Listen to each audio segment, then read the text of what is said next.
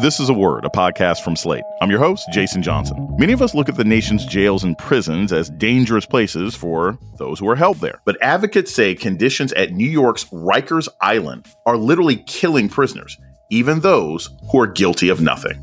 Rikers is a war zone. Rikers is a place where PTSD goes to thrive because all of the people being incarcerated there, they are going through violence, just pure violence, and not just from incarcerated people, but often from the corrections officers themselves. The crisis at Rikers Island coming up on a word with me, Jason Johnson. Stay with us.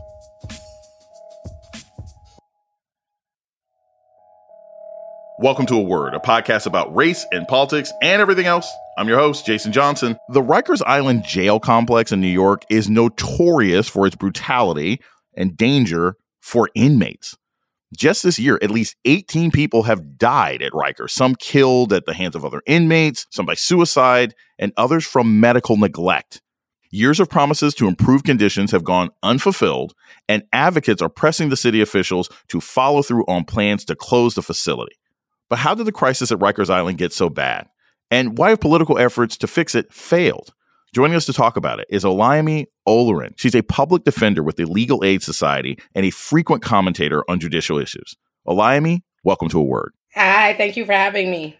What's actually going on at Rikers right now? Like, why are people dying there?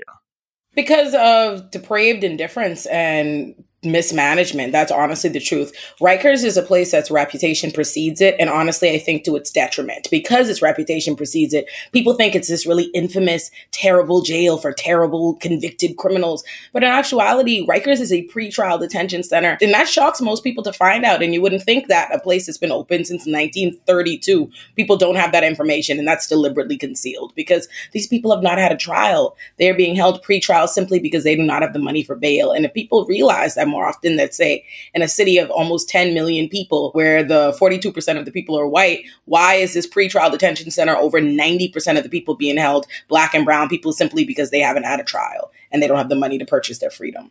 Just to give us, uh, you know, a, a larger context here, how many people at any given week are being held at Rikers Island? Like, how big is the prison complex?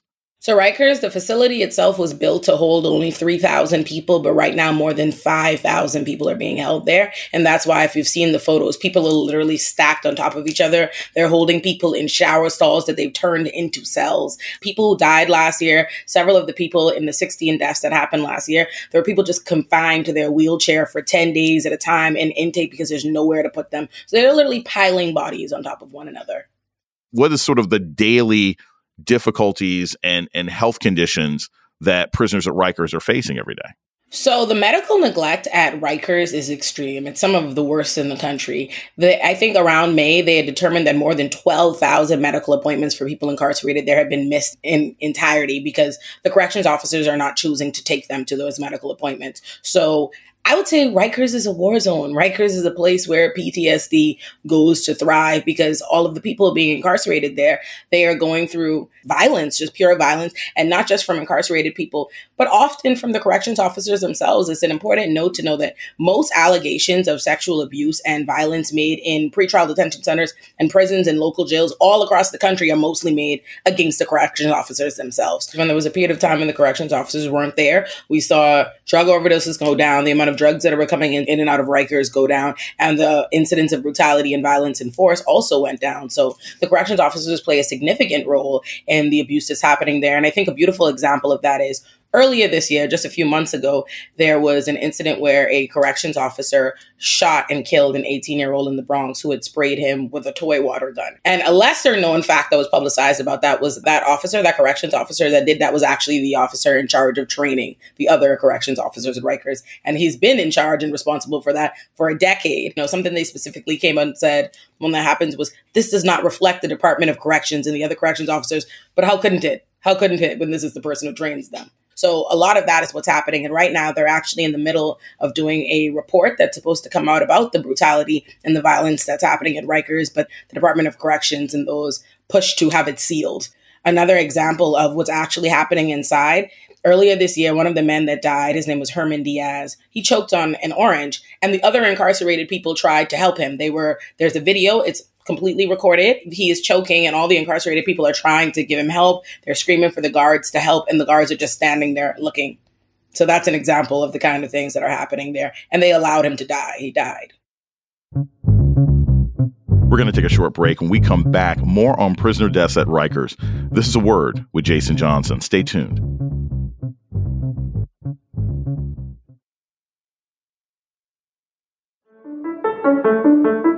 This is Jason Johnson, host of A Word, Slate's podcast about race and politics and everything else.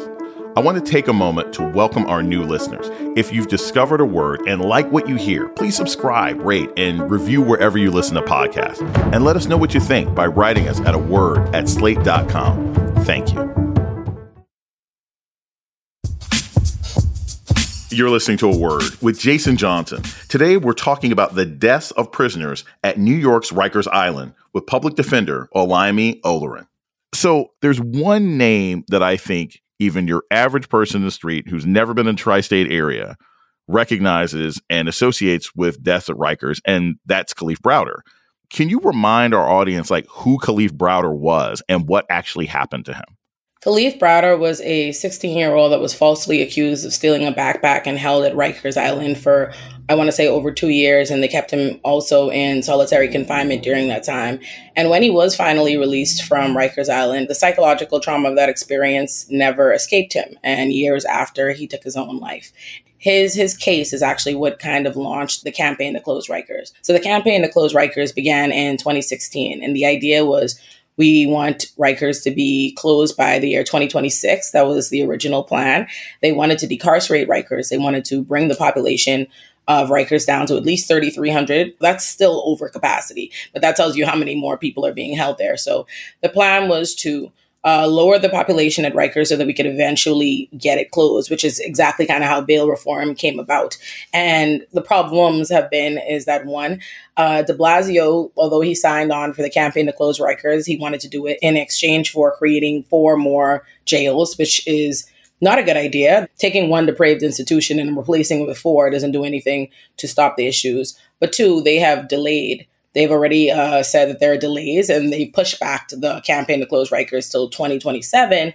But now we have Eric Adams in office who is doing his just ever best to not only oppose uh, bail reform, oppose closing Riker, the campaign to close Rikers, but also opposing federal receivership and just about any and everything that has been suggested to slow the deaths and the incarceration at Rikers.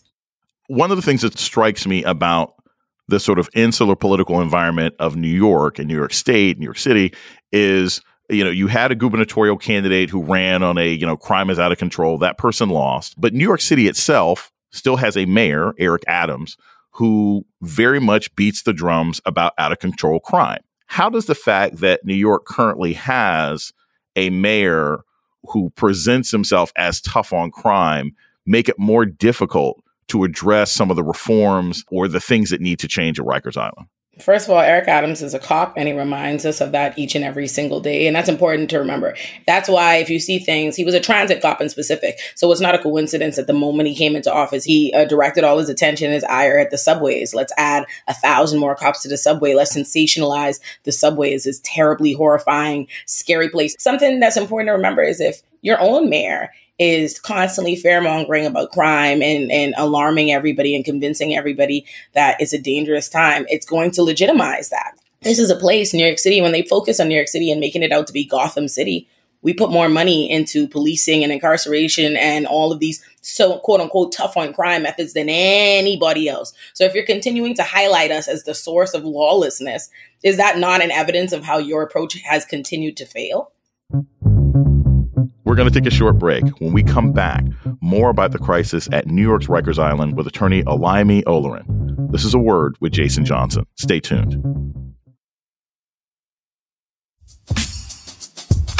You're listening to a word with Jason Johnson. Today we're talking about deaths at Rikers Island with Olayemi Olurin of the Legal Aid Society. So there are 18 people as of now um, that have passed away at Rikers in 2022 alone. Can you just tell us a little something about some of these people, some of their stories um, that have been lost in the ether that that the world really needs to hear about? Someone whose story recently stood out to me. One of the most recent incarcerated um, deaths at Rikers. He was being held in the mental health unit and they gave him a razor blade. The, the corrections officers, they gave it to him, and this is on video. They give him a razor blade and he slits his throat and they stand there. Three corrections officers, one in which it was a captain, stood there for 10 minutes and watched that man bleed out. When this was investigated, what the hell did the cops say that kept them from doing anything when the guy slit his own throat? I'm glad you asked. All right. So earlier this year, when Herman Diaz uh, died choking on the orange, he was one of several deaths. And there were three deaths back to back in the space of a week in June. And when that happened, they all happened because there were corrections officers that stood there and did nothing. This is a trend, right? And after this happens, one of the deaths, uh, a man, he hung himself in the cell and he didn't immediately die, but he was pretty much dead, right? A, in a vegetated state, and he's in the hospital. So then Eric Adams, our good cop mayor, doesn't report it as an in custody death. And so that to delay the Department of Justice's investigation, right, gives them time to do whatever they need to do in the interim. Once it's found out that this was an in custody death and this death was delayed and it was a cover up, Eric Adams goes and responds. My understanding is a place of death is where they died. And then in all the backlash for these corrections officers, Eric Adams responds by going to Rikers, not to lend his support to the, the incarcerated people or their families. No, no, no, no. He goes to lend the corrections officers his support and he goes, I want you to know I am proud of you. I am proud of you. They want to shame you, but I I am proud of you. So when you ask, how is this allowed to go on? Why aren't they receiving any kind of punishment or backlash? Because they have a mayor and a commissioner that protect them because they don't have a problem with how the system is working. And that's just the truth. All of these different abuses that you hear about. Like even take a Kalief Browder. Kalief Browder, half of what was so psychologically traumatizing to him was being held in solitary confinement. So we passed a law to ban that, to outlaw this practice. And yet they continue to do it. When chastised and criticized for this abusive, this known, you know, if the world has gotten on board with nothing else, they're on board with the fact that what happened to Kalief Browder was wrong and inhumane. All kind of people that don't find themselves to be as far on the left or as advocates or abolitionists like me feel for what happened to Kalief Browder. And Eric Adams' response to them continuing to use solitary confinement against the people incarcerated at Rikers was it's not solitary confinement, it's it's restrictive housing. In the state of New York, are there other prisons that are slightly less awful? Like what's the likely process that you would face where Rikers is is your worst option? Honestly, they're all bad. We focus on Rikers because Rikers is the main place, the main pretrial detention center where they send you. So Rikers is pretty much where you're going to be. But the things that are happening in Rikers are happening at not only jails in New York City as well, but it's happening in Harris County, it's happening in Cook County, it's happening in LA. Last year, they declared Rikers a human rights crisis when we had 16 deaths. That was the highest death toll since 2013. And we're already at 18 deaths this year. Texas, Harris County has 21 deaths for the year. Rikers isn't even the most deaths, right? Rikers isn't the most deaths. What's happening at Rikers is symptomatic of what's happening at pretrial detention centers all around the country. You know, something I was studying the other day is of the thousands of people that commit suicide, because suicide is the highest cause of death in jails and in prisons. And that is a reflection of what they're being forced to endure. I want to say like over 70% of suicides in local jails and prisons occur by people who are there held for not more than a week. So think about what you're experiencing and what tragedy and what's happening that in a week of being held at a place, you take your own life. Let's say Rikers does get shut down, right? Let's say it gets shut down in 2026 or 2027. Is that really going to make a difference in the kind of abuse that men and women are facing in prison? Is shutting down Rikers really going to lead to any change other than the abuse just not happening in this one location? It's completely insufficient to say, all right, close Rikers and then nothing else, or close Rikers and let's open up more things. There, there must be a, a larger, a larger picture. But I will say this. Since we passed landmark bail reform in, in New York City from the top of 2020 to now, there have been literally, I want to say, over 200,000 people that have been able to fight their cases just out. And so those are a bunch of people that were not subjected to the trauma and abuses of being held, right, or being incarcerated, or possibly their lives. And I think about those people, you have to remember, is like, these are all real people. I held a Rikers rally earlier this year in February. And as I'm, you know, calling out the names of the different people that have passed away in Rikers last year, I got to Stephen Khadu, which is the 12th person to pass away at Rikers last year. The minute I said his name, his mom cried out from the audience. I didn't even know she was at the rally and she comes out and she tells the story of how her son died and they didn't even bother to give her son a re- her son a name, you know. It's just, oh, the 12th death. And, you know, there's a lady in Cook County who I met earlier this year, who her husband died in Rikers. And she's like, they don't give him a name. They don't even give him a name. These are real people, right? So even though, you know, it's easy to say, Will it eradicate all of the things in the system? It's not going to free all 2 million people that are incarcerated. It's not going to free all 400,000 people that are being held pretrial. There's still going to be people that are being turned throughout the system and experiencing all kinds of abuses.